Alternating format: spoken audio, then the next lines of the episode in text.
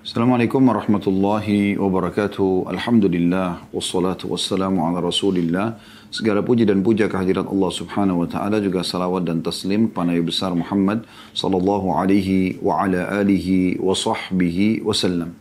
Ketemu lagi teman-teman sekalian di uh, Senin sore hari seperti biasa kita membedah buku kumpulan doa dalam Al-Qur'an dan hadis yang ditulis oleh Syekh Sa'id bin Wahf Al-Qahtani rahimahullah dan kita sudah menyelesaikan uh, kemarin beberapa bab ya berhubungan dengan masalah doa takut terhadap kezaliman uh, musuh atau kezaliman penguasa ya.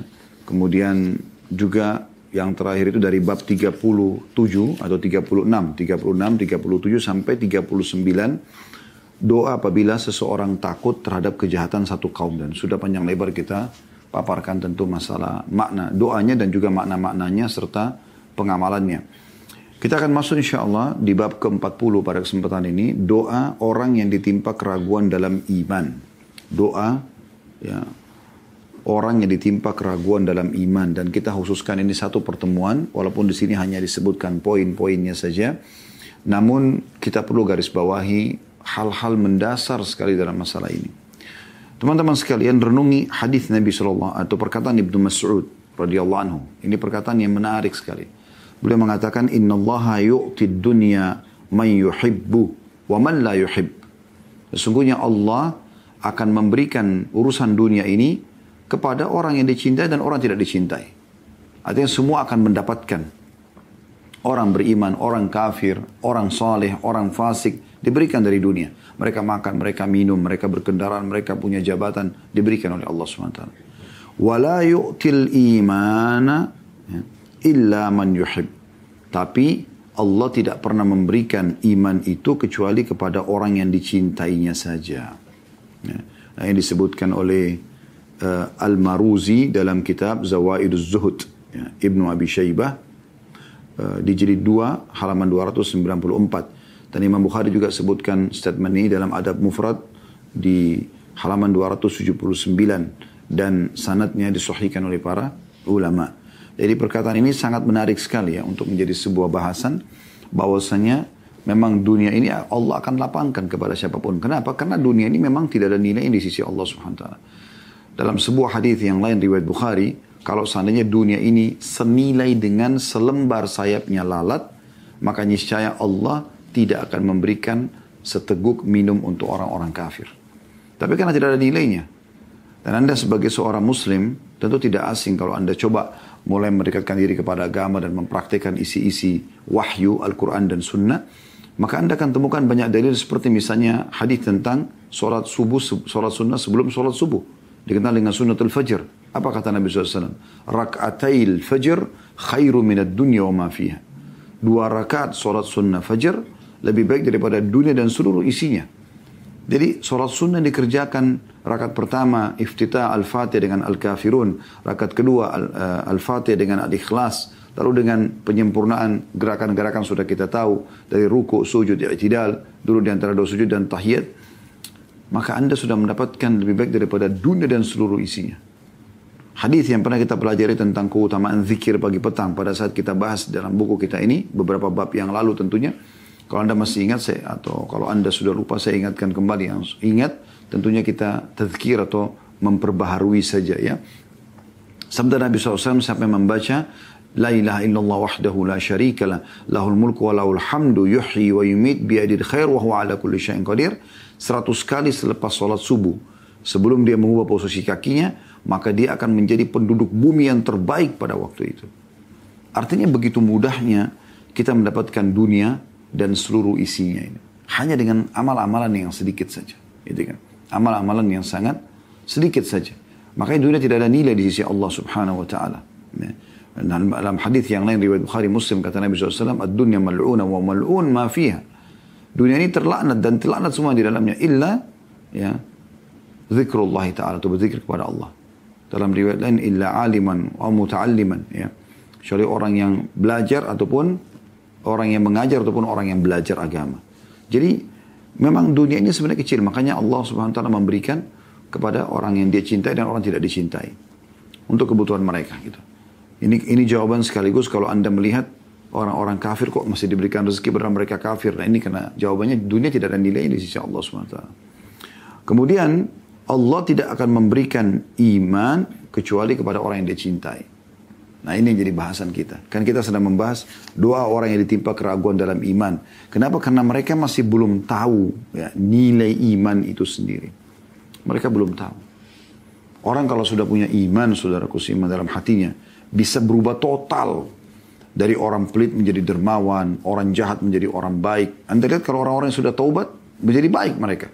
Dulunya preman, dulunya perampok, dulunya penjahat, kalau dia sudah taubat, masuk iman dalam hatinya, walaupun kecil cahayanya, belum menjadi seorang mukmin yang kuat imannya, sudah cukup membuat dia meninggalkan perbuatan buruk dan dia coba menjadi orang yang baik. Jadi iman itu mengubah orang. Dari pelit menjadi dermawan, dari jahat menjadi baik, dari dari uh, apa namanya? Dari penakut menjadi pemberani, ya. Berubah semua. Jadi iman itu punya nilai yang sangat mahal sekali. Makanya pada saat ditanya kepada Nabi SAW, apa yang amal yang paling Allah cintai, yang paling bagus? Kata Nabi SAW, engkau beriman kepada Allah. Ya, nanti kan kita jelaskan juga ada hadis berhubungan dengan masalah itu. Namun sebelumnya kita angkat ada statement sebagian salaf. Mereka mengatakan, jadi setelah mereka beriman, mereka menuntut ilmu, terus kemudian mereka menikmati semua isi wahyu yang halal mereka nikmati, yang halal, yang haram mereka tinggalkan. Mereka sibuk dari amalan perintah, dari amalan wajib ke sunnah, sunnah ke wajib. Dan mereka meninggalkan semua yang haram juga yang makruh. Mereka sibuk begitu terus sampai mereka wafat, mereka akan rasakan ketentraman jiwa yang luar biasa. Ya, orang yang sudah merasakan kenikmatan ini luar biasa. Ya.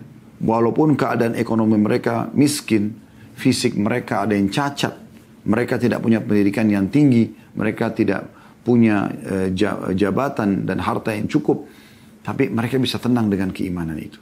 Ya. Kata sebagian salaf, "Lau ya'lamul muluka wa abna'ul muluki ma nahnu fihi lajaliduna ya. lajaliduna alaihi bisuyuf."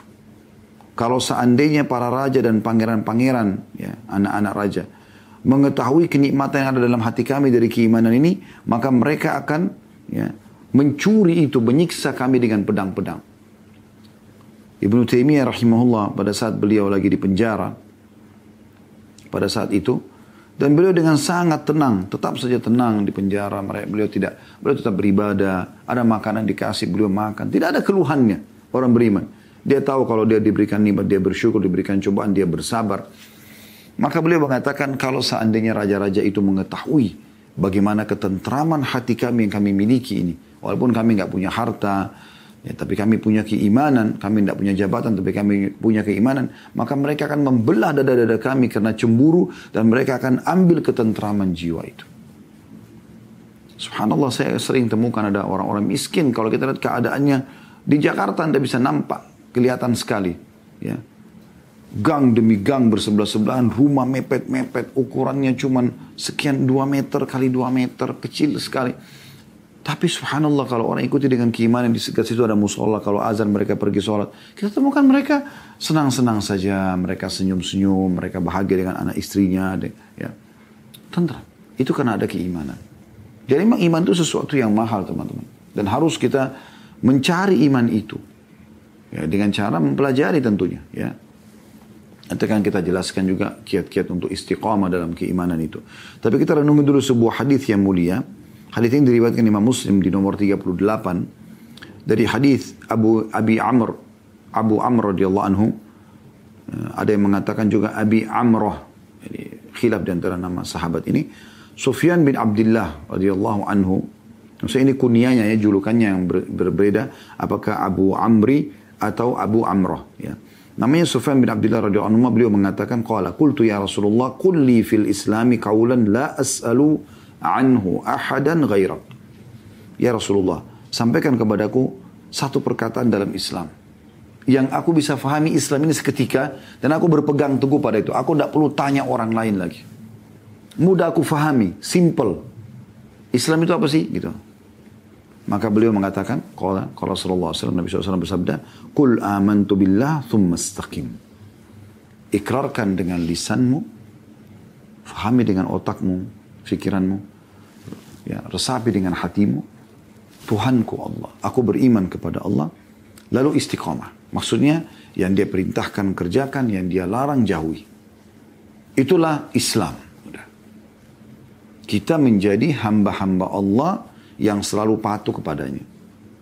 Ya. Nah syaitan tidak mau ini terjadi. Dia akan berusaha dengan seribu jalan, seribu cara, atau beribu-ribu bahkan jutaan cara untuk menyesatkan kita. Untuk menjauhkan kita dari Allah subhanahu wa ta'ala untuk iman, menggoyahkan keimanan kita. Dengan cara dia menjerumuskan dalam kemaksiatan. Karena iman tidak akan pernah bersatu dengan kekufuran dan kemaksiatan. Tidak mungkin. Ya, ini ibarat air sama minyak. Gak mungkin. Pasti akan ada satu di atas, satu di bawah gitu. Ya. Maka kalau anda pupuk keimanan anda dengan terus beramal soleh, iman itu akan bertambah terus. Anda akan makin lama makin benci dengan kemaksiatan dan tidak suka. Tapi kalau anda pupuk dosa anda, maka lama kelama ini, ini bersaing nih dalam diri anda. Kalau dia bisa lebih dominan dalam diri anda daripada iman, maka akan hilang keimanan tersebut. Tidak akan ada lagi terasa kenikmatan dalam beribadah gitu. Bahkan ada orang menghilangkan secara totalitas keimanannya dengan terjerumus dalam dosa yang sudah jauh daripada agama Allah SWT kepada kekufuran, murtad misalnya atau kemunafikan ya. Sementara orang-orang yang coba berpegang teguh pada imannya kepada Allah Subhanahu wa taala dan mereka konsisten istiqamah seperti dijelaskan dalam hadis itu ya. Dan itu sejalan dengan firman Allah Subhanahu wa taala cukup banyak dalam ayat Al-Qur'an di antaranya Anda bisa buka surah Al-Ahqaf. Surah Al-Ahqaf ya. Al-Ahqaf ayat 13.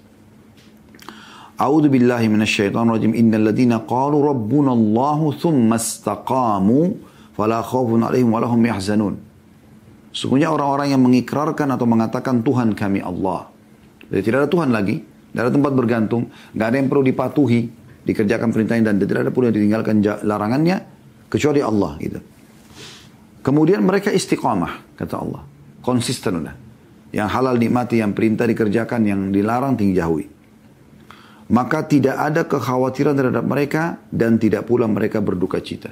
Tidak ada kekhawatiran di dunia, walaupun mereka miskin, walaupun mereka sakit, cacat secara fisik, mereka akan tidak ada ketakutan, tidak ada kekhawatiran sama sekali. Dan mereka tidak akan pernah berduka cita, walaupun di akhirat juga. Semua kebahagiaan, ketentraman jiwa. Di dalam surah Fussilat, ayat yang lain, ayat 30-nya. Surah Fussilat ayat 30. Allah subhanahu wa ta'ala juga berfirman tentang bagaimana orang-orang beriman ini pada saat mereka wafat mereka didatangi dan dikunjungi oleh para malaikat yang memberitahukan berita gembira untuk mereka. Dalam Fussilat, surah Fussilat ayat 30 berbunyi, A'udhu billahi minasyaitonir rajim, Innal ladhina qalu rabbuna Allahu thumma istaqamu tatanazzalu alaihimul malaikatu alla takhafu wa la tahzanu wa abshiru bil jannati allati kuntum tu'adun. Sesungguhnya orang-orang yang mengatakan Rob kami ialah Allah. Kemudian mereka meneguhkan pendirian mereka itu.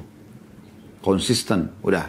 Tidak goyah sama sekali. Ya Allah bilang boleh, boleh. Ya Allah perintahkan kerjakan. Ya Allah bilang tidak boleh, tidak boleh. Maka para malaikat akan turun kepada mereka dengan mengatakan di saat mereka akan wafat atau mereka ya, mati, janganlah kamu takut menghadapi kematian dan apa yang sudah kematian itu dan jangan merasa sedih dengan berpisah dengan sanak kerabat, pekerjaan, istri, anak, suami, nggak perlu sedih.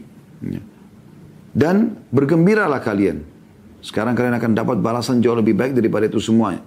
Dengan surga yang dijanjikan Allah kepadamu. Jadi artinya yang kau temukan di surga akan membuat kamu lupa semua dengan dunia itu. Tidak usah khawatir. Dalam sebuah hadis dijelaskan kalau malaikat-malaikat ini akan Allah utus pada saat menjelang ajalnya akan datang. Beberapa saat Allah alam kapan tepatnya. Tapi sebelum dicabut ruhnya, dia ketakutan sebenarnya. Ya. Sebagaimana Nabi SAW mengatakan siapa yang rindu ingin bertemu dengan Allah, Allah akan rindu bertemu dengannya. Dan siapa yang benci bertemu dengan Allah, Allah benci bertemu dengannya. Para sahabat sempat sedih mendengarkan hadis ini. Lalu Aisyah berkata, Ya Rasulullah, apakah kalau seseorang di antara kami takut mati, Berarti dia benci bertemu dengan Allah. Sehingga Allah juga benci padanya. Gitu. Kata Nabi SAW bukan seperti itu. Tapi orang beriman pada saat menjelang akan wafat. Maka Allah akan datangkan beberapa malaikat. yang akan menyampaikan kepada mereka tentang amal-amal soleh mereka. Ini loh sholatmu, ini loh puasamu, ini loh zakatmu, ini segala macam. Dan karena ini semua kamu lakukan, ini balasannya kau akan masuk ke dalam surga. Ini loh surgamu. Lalu dibukakan, diperlihatkan kepada dia surga dia. Dengan itu, dia rindu sekali ingin segera mati, ingin wafat. Dia rindu ingin bertemu dengan Allah untuk dapat balasan tersebut dan Allah pun rindu bertemu dengannya. Sebaliknya orang kafir, ya, orang munafik, ini kalau mereka mau meninggal akan datang malaikat-malaikat memperlihatkan dosa-dosa mereka. Ini dosamu, ini dosamu, ini dosamu. Karena ini kau akan masuk neraka, diperlihatkan neraka. Maka dia ketakutan. Dia pun benci bertemu dengan Allah, Allah pun benci bertemu dengan dengan dia. Eh, itu maknanya. Dan Allah subhanahu wa ta'ala memerintahkan agar Nabi Muhammad SAW dan orang beriman ini konsisten. Istiqamah. Kalau udah tahu ini, beriman. Sudah jalankan saja. Ya. Sebagaimana dijelaskan dalam surah Hud ayat 112. A'udzu billahi minasyaitonir rajim fastaqim kama umirta wa man taba ma'aka wa la tatghaw innahu innahu bima ta'maluna basir. Artinya, maka tetaplah kamu pada jalan yang benar. Sudah tahu ini kalau Allah kalau Rasul sudah tinggal pegangin. Jalan di atas itu saja. Yang Allah dan Rasulnya bolehkan, nikmati. Kerjakan. Yang Allah ya atau nikmati kalau di, kalau dibolehkan. Yang di, yang diperintahkan kerjakan. Yang dilarang jauhi. Maka tetaplah kau Muhammad dan orang beriman bersamamu pada jalan yang benar sebagaimana diperintahkan kepadamu dan juga orang yang telah taubat bersama kamu dan janganlah kamu melampaui batas. Sesungguhnya dia maha melihat apa yang kamu kerjakan. Ini maksudnya jangan lagi mengulangi dosa atau jangan juga kalian mengerjakan ibadah yang terlalu memaksakan diri akhirnya membuat kalian tidak bisa istiqomah. Semua dikerjakan dengan proporsional. Ya. Dan ini satu hal yang penting untuk digarisbawahi.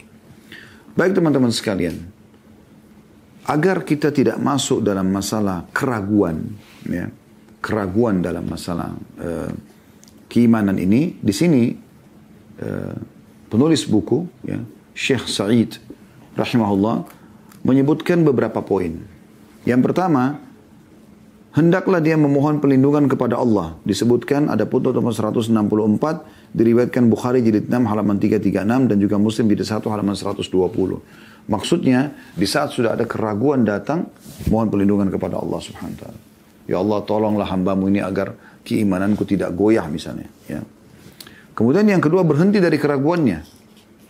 Bagaimana caranya berhenti dari keraguannya? Jangan dia ikutin terus bisikan syaitan itu. Nanti akan kita jelaskan bagaimana caranya supaya bisa istiqomah dengan keimanan sehingga tidak goyah-goyah gitu. Kemudian yang ketiga dan ini yang dimaksud dengan doa yang dimasukkan dalam bab 40 yaitu mengucapkan amantu billahi wa rusulih. Aku beriman kepada Allah dan para rasulnya. Hadis ini riwayat Muslim di 1 halaman 119 sampai 120. Artinya kalau Anda sudah ragu, benar gak sih uh, ada Allah, benar gak sih ada malaikat, benar gak sih ada surga dan neraka, Anda ragu. Ya, dan nggak orang kalau sholat itu jadi orang sholat itu akan diberikan rezeki, akan diberikan keselamatan. Kok banyak orang kafir ya mereka malah tetap menikmati. Padahal sudah kita jelaskan tadi. Perkataan Ibnu Mas'ud radhiyallahu anhu bahwasanya dunia memang Allah kasih orang kafir dan orang beriman. Karena tidak ada nilainya itu. Gitu kan? Tapi iman tidak diberikan kecuali orang yang Allah cintai saja. Maka anda mengatakan amantu billahi wa rusulih. Aku beriman kepada Allah dan Rasulnya. Dalam sebuah riwayat lain, kalau di, mengucapkan ini, maka Allah akan hilangkan keraguan tersebut. Ada sebuah riwayat juga yang lain yang berbunyi bahwasanya uh, seorang sahabat ya, uh, Nabi SAW mengatakan mungkin seseorang di antara kalian mengatakan ya, atau dibisikkan oleh syaitan siapa yang menciptakanmu kemudian uh, misalnya dijawab Allah lalu yang menciptakan Allah gitu kan jadi memunculkan keraguan-raguan gitu. Maka kata Nabi SAW, kalau sudah sampai pada tingkat itu, katakanlah amantu billahi wa rusuli. Katakanlah aku beriman kepada Allah dan Rasulnya. Kemudian selanjutnya, yang keempat yang beliau sebutkan di sini adalah, hendaklah membaca firman Allah subhanahu wa ta'ala dalam surah Al-Hadid ayat 3 yang disebutkan dalam riwayat Abu Daud jilid 4 halaman 329 dan dihasankan oleh Syekh Albani dalam Sahih Abu Daud jilid 3 halaman 962. Yaitu kita membaca surah Al-Hadid ayat 3, A'udzu billahi minasyaitonir rajim, huwal awwalu wal akhiru wal zahiru wal batinu wa huwa bikulli syai'in alim. Dialah yang awal dan dialah yang akhir. Dialah yang zahir, yang nampak dan dialah yang batin. Dan dia ya, maha mengetahui segala sesuatu. Maha mengetahui segala sesuatu. Jadi ini akan menepis was-was syaitan yang banyak membisikkan keraguan di dalam diri kita. Teman-teman sekalian, tentu dalam hal uh, istiqamah dalam keimanan ini butuh kiat-kiat. Butuh kiat-kiat. Ya. Yang pertama sekali, sering kami sampaikan ini adalah ilmu. Ilmu. Selalu belajar teman-teman sekalian. Selalu dengarkan ceramah. Selalu selalu sibuk dengan cuplikan demi cuplikan kisah orang soleh dari kisah orang soleh dari ayat Al-Quran ke ayat yang lain dari hadis Nabi SAW ke hadis yang lain ada riwayat yang menarik dari seorang juru tulis Nabi SAW yang bernama Handara Al-Usayyidi ya. Dia berkata Abu Bakar pernah menemuiku lalu ia berkata padaku bagaimana keadaanmu wahai Handala maka aku mengatakan Handala kali ini sudah jadi munafik Abu Bakar berkata, Subhanallah, apa yang kau katakan? Aku menjawab, kami jika berada di sisi Rasulullah SAW, kami teringat neraka dan surga. Sampai-sampai kami seperti melihatnya di hadapan kami. Jadi kalau kami lagi hidup ikut dalam majelis ilmunya Nabi, kami betul-betul seperti takut neraka dan teringat neraka dan kami seperti melihat depan mata. Namun ketika kami keluar dari majelis Rasulullah SAW dan kami bergaul dengan istri dan anak-anak kami, sibuk dengan berbagai urusan, kami pun jadi banyak lupa. Nggak lagi sibuk dengan zikir dan ibadah. Abu Bakar mengatakan, kami pun merasakan hal yang sama. Lalu kata Hamdallah, kemudian aku dan Abu Bakar berdua menghadap Rasulullah SAW dan berkata, Wahai Rasulullah, jika kami berada di sisimu, kami akan selalu teringat pada neraka dan surga sampai-sampai seolah-olah surga dan neraka itu benar-benar nyata depan mata kami. Sampai pada tingkat itu imannya. Terasa semangat sekali kejar surga dan semangat sekali untuk meninggalkan haram karena khawatir masuk ke dalam neraka. Namun, jika kami meninggalkan majlis, majlismu, maka kami tersibukkan dengan istri, anak, dan pekerjaan kami. Sehingga kami pun banyak lupa. Maka Nabi SAW bersabda dalam ini pentingnya majlis ilmu. Hadis ini riwayat Imam Muslim nomor 2750 ya.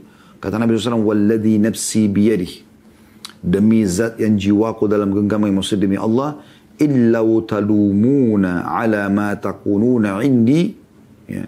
kalau seandainya kalian betul-betul konsisten dalam beramal sebagaimana kalian ketika berada di sisiku ya wa fi dzikri dan juga kalian terus ya mengingat-ingat saya terus kalian jadikan dari ilmu ke ilmu, sibuk dengan itu. La safahatkumul malaikatu ala furushikum wa fi, wa fi turukikum walakin ya hamdalatu sa'atun wa sa'ah. Maka niscaya para malaikat akan menjabat tangan kalian di tempat tidur kalian, bahkan di jalan-jalan kalian. Namun Handalah lakukanlah sesaat demi sesaat. Beliau mengulanginya sampai tiga kali. Maksudnya, itu memang umum terjadi. Tapi kalau kau bisa lakukan sampai pada tingkat di majelis ilmu imanmu bertambah seperti misalnya kita majelis ilmu seperti ini semoga Allah tambah keimanan insyaallah. Bila kita ikhlas pasti Allah tambah. Allahumma amin. Kemudian setelah bubar pun kita tutup nanti Zoom kita atau medsos kita. Kemudian kita sibuk lagi dengan ilmu yang lain, cerita yang lain. Kita sibuk aplikasikan dalam kehidupan kita ibadah. Dan dengan sibuk dengan ibadah pasti kita akan jauh dari kemaksiatan dengan izin Allah SWT. Maka sampai pada tingkat para malaikat pun akan kagum dengan kita. Namun kata Nabi SAW, kebanyakan orang hai hamdalah, mereka sesaat begini dan sesaat begitu. Itu minimal sekali. Kalaupun harus sampai terlalaikan, jangan lupa segera kembali. Tapi di sini kita bisa lihat bagaimana sebenarnya yang dimaksudkan adalah kalau orang selalu sibuk dengan ilmu, dari ilmu ke ilmu, itu pasti akan besar sekali pengaruhnya pada keistiqomahan. Pasti nggak mungkin tidak gitu. Ya. Jadi ini poin tidak perlu tidak perlu lagi diragukan oleh seseorang. Apalagi dengan keutamaan banyaknya majelis ilmu. Ilmu itu teman-teman sekalian sebagaimana kata Ali radhiyallahu anhu akan mengawasimu. Sementara harta engkau yang mengawasinya. Ilmu itu ibarat bodyguard buat kita. Setiap kali kita mau makan, mau minum, mau tidur, mau aktivitas apa pun, ilmu akan mengatakan ini boleh atau ini tidak boleh. Dia terus mengawasi kita. Anda bisa rasakan ya, kalau Anda sudah mulai belajar ilmu agama dan Anda sudah mulai banyak tahu, dia seperti sosok makhluk yang ada sebenarnya sebelah kita. Kita kalau lihat khamar mau sentuh, haram. Dan kita kayak betul-betul kayak di, diberhentikan ya. Walaupun tidak nampak wujudnya. Begitu luar biasanya pengaruh ilmu itu. Oke, ini Anda bisa rasakan. Maka dengan ilmu itu dari majelis ilmu ke majelis ilmu yang lain tidak ada yang tidak ada yang tidak ada yang tidak ada manfaat yang dapatkan kecuali keimanan. Pondasi dasarnya keimanan yang sedang kita bahas ini adalah ilmu. Kalau ilmu sudah ada, iman akan ada. Dan iman ini akan mengubah orang tadi saya katakan dari buruk menjadi baik, dari pelit menjadi dermawan, jadi bodoh menjadi pintar, dari penakut menjadi pemberani dan seterusnya, gitu kan. Lalu kemudian kalau iman sudah ada kita jadi leluasa mengerjakan semua perintah Allah dan juga meninggalkan apa yang dilarang. Jadi ini poin yang harus kita pegangi baik-baik. Nabi SAW sangat gembira dengan para penuntut ilmu. Sampai kalau ada yang datang beliau mengatakan marhaban bitalabatil ilm. Selamat datang para penuntut ilmu. Lalu beliau menyebutkan banyak hadisnya. Di antaranya siapa yang keluar menuntut ilmu ikhlas maka mendapatkan pahala haji yang lengkap dalam riwayat lain seperti jihad di jalan Allah gitu kan. Para ulama mengatakan sesungguhnya para syuhada ya membela agama Allah ini dengan menumpahkan darah mereka dan para ulama mereka membela agama Allah dengan tinta-tinta mereka. Ilmu-ilmu yang mereka sampaikan. Bahkan ada statement sebagian salaf mengatakan bahwasanya ya e, tulisan tinta seorang ulama itu lebih afdal daripada sekian darahnya para syuhada. Karena syuhada untuk diri dia sendiri. Dia mati syahid untuk dia sendiri, dia sendiri. Tapi ulama, para penuntut ilmu, enggak. Untuk oh, manfaat orang banyak. Gitu. Ya. Bukan cuma untuk dia saja. Walaupun jihad memang juga mungkin bisa membela agama Allah. Tapi kan kalau dia mati syahid ya dia sendiri. Tapi kalau para ulama, kalau di sana darah mereka tumpah, para syuhada untuk diri mereka sendiri. Kalau di sini tuntah, tumpah tintahnya dituliskan atau diajarkan seperti ini, maka akan ya besar sekali manfaatnya buat orang lain pun, membuat orang sadar, buat orang kembali kepada agama Allah swt. Makanya sangat wajar kata Nabi SAW, para pengajar ilmu agama ini, para ulama, para pengajar, itu akan dimohon ampunkan ya, oleh para penghuni langit, oleh para penghuni bumi. Bahkan sampai semut di lubang-lubangnya dan juga ikan-ikan besar di lautan. Anda coba tangkap teman-teman berapa miliar jumlahnya semut. Semua memohon ampun untuk Anda karena Anda menuntut ilmu. Lalu kenapa kita tidak lakukan ini? Kenapa masih, ah nanti aja deh. Kan acara Zoom atau acara live saya seminggu sekali hari Senin. Udah itu aja deh. Loh, jangan. Jangan akhi dan ukhti. Kalau Anda sudah rasakan manfaatnya ternyata dengan satu majelis ilmu menambah keimanan, buat judul kehidupan Anda tidak ada hari tanpa ilmu. Besok Anda dengarkan lagi, lusa Anda dengarkan lagi, terus begitu dan bisa berbeda tema. Anda bisa belajar fikih, bisa belajar hadis, bisa belajar Quran, bisa belajar sirah, banyak yang bisa Anda pelajari. Anda bisa pelajari masalah adab dan akhlak, ya. Banyak luas sekali bahasan atau cakupan agama ini. Kemudian yang kedua teman-teman sekalian adalah ini tidak kalah penting amalkan ilmu itu. Banyak penuntut ilmu tapi tidak mengamalkan. Tidak mengamalkan. Yang paling sering ditinggal ini amalan yang dianggap hukumnya sunnah. Artinya definisi sunnah yang sesuai dengan eh, definisi para ulama fikih ya. Bukan sunnah yang merupakan globalnya istilah apa yang diucapkan dan dikerjakan Nabi SAW dan para sahabat. Tapi sunnah dalam hukum fikih, maksudnya definisinya yang kalau dikerjakan berpahala, ditinggalkan tidak berdosa. Kayak sholat sunnah, sholat qabliyah, sholat dua, sholat surat sunnah, puasa Senin, Kamis, dan seterusnya. Nah, mereka kebanyakan para penuntut ilmu ini pun terkurung di, ah itu kan cuma sunnah. Kalau orang-orang awam, wajib mereka lebih banyak digoda oleh syaitan. Kalau para penuntut ilmu mungkin mereka sudah tidak lagi ya, uh, meninggalkan yang wajib kalau menuntut ilmu. Tapi yang sunnah ini selalu terkurung dengan istilah kan cuman sunnah. Begitu. Lalu kalau sunnah Anda tinggalkan, Anda tidak pernah lagi sholat, Anda tidak perlu mengerjakan sholat qabliyah, ba'diyah, duha, sholat tahajud, sholat wudhu, sholat tobat, sholat tahid masjid. Anda tinggalkan semua itu. Lalu apa manfaatnya disebutkan dalam riwayat? Ya, ada dalam wahyu. Di sinilah justru bentuk ujian Allah subhanahu wa ta'ala kepada anda. Saya punya prinsip pribadi tentunya. Allah alam kalau saya salah, tapi saya punya prinsip. Saya kalau sibukkan diri dengan amal-amal sunnah, maka amal wajib saya akan terjaga. Dan saya rasakan manfaatnya itu. Kalau kita sibuk menjaga sholat qobliyah, sholat badiyah, pasti kan kita jaga sholat wajibnya. Begitu juga dengan kita sibuk dengan puasa Senin Kamis, puasa sunnah. Kita akan, nanti Ramadan akan jadi mudah. Karena kita sudah sibuk juga. Tapi kalau orang tinggalkan amal sunnah ini, maka wajibnya terancam sekali digoda oleh syaitan untuk dia tinggalkan, untuk dia lalaikan. Dan pertanyaan sederhana teman-teman, kenapa nggak diamalin sunnah? Kenapa masih ada tidak puasa Senin Kamis? Masalahnya apa? Apakah sama tadi di benak anda syaitan bisikan, kan cuman sunnah. Tidak ada orang puasa, meninggal dunia. Bahkan anda, anda bisa melalui prosesi ya uh, terapi kesehatan sebenarnya satu minggu dua kali dengan Senin Kamis. Anda masih punya Selasa, Anda masih punya Rabu, Anda masih punya Jumat, Sabtu, Ahad untuk Anda aktivitas yang tanpa puasa. Itu kesehatan buat tubuh Anda. Ya. Sekaligus pendekatan diri kepada Allah Subhanahu wa taala. Zikir pagi petang. Oh, kan cuma sunnah zikir. Baca Quran, sunnah. Jadi tidak diamalkan. Banyak sekali. Lalu Anda kalau tidak sibukkan dengan itu, apa yang Anda lakukan? Amal wajib, sholat lima waktu saja dalam keseharian. Ya. Kecuali kalau pas Ramadan baru Anda ada puasa atau pas tahun sekali Anda kena haul masa zakat Anda. Ya. Berarti kalau Anda cuma fokus kepada yang wajib, banyak sekali waktu lowong Anda. Kalau Anda tidak sibukkan dengan sunnah, apa yang Anda lakukan? Dosa. Tapi kalau Anda dari sunnah ke sunnah, maka itu terus. Dan kata Nabi SAW, Allah berfirman dalam hadis Qudsi, dalam hadis Bukhari, La yazalu abdun yataqarrabu ilayya bin nawfil hatta. Seorang hamba terus mendekatkan diri kepadaku, ya, dengan amal-amal sunnah, dengan dia mengerjakan, mempraktekkan ilmu yang sudah dia tahu gitu.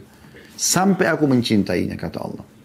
Faida ahbabtu kalau aku sudah mencintai, kuntu lahu sam'u la yabsuru ya, alladhi sam'u. Aku akan mendengar aku akan menjadi pendengarannya yang dia gunakan untuk mendengar. Maksudnya Allah akan jaga pendengarannya.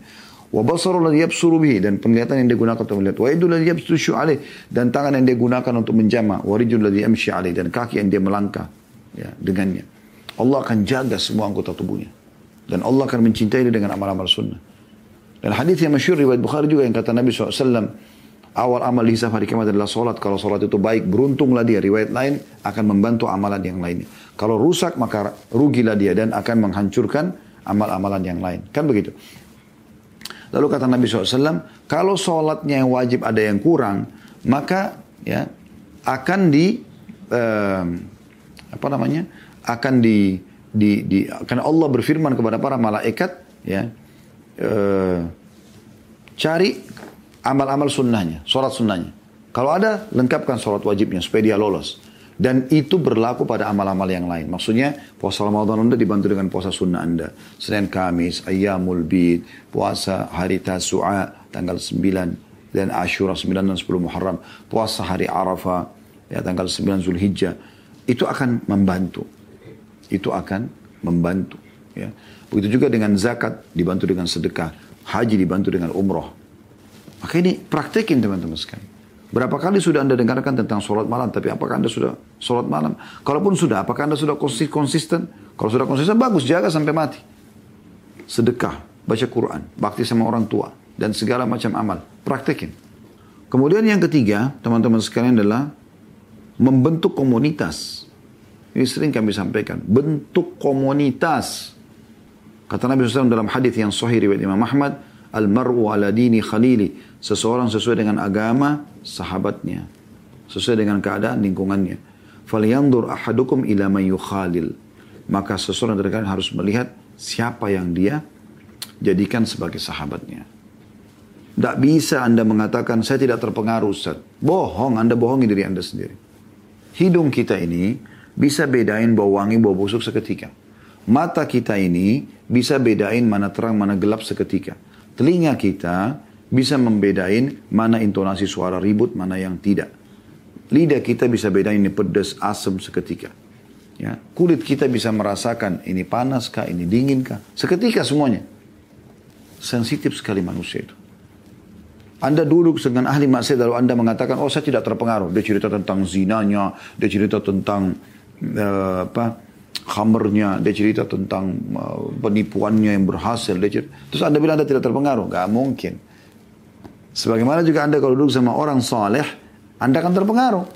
Anda dengarkan tentang ayat Al-Quran, maknanya. Allah tentukan keimanan dalam hati. Tentang Nabi Muhammad SAW, tentang orang-orang saleh, Anda akan tersentuh. Dan itu yang digambarkan oleh Nabi SAW dalam sebuah hadis riwayat Bukhari nomor 2101. Kata Nabi SAW, "Mathalul salihi wal jalisi su." Perumpamaan komunitas teman duduk ya, yang saleh dan komunitas yang buruk. Kama sahibil misk. Kalau yang majlis yang baik seperti penjual minyak wangi. Wakiri wakiril haddad dan majlis yang buruk seperti pandai besi. La ya'dam la ya'damuka min sahibil miski imma an tashtarihi. Kalau penjual minyak wangi, maka kau tidak akan dapat kecuali kau membeli darinya au tajidu rihahu atau engkau mendapatkan bau wanginya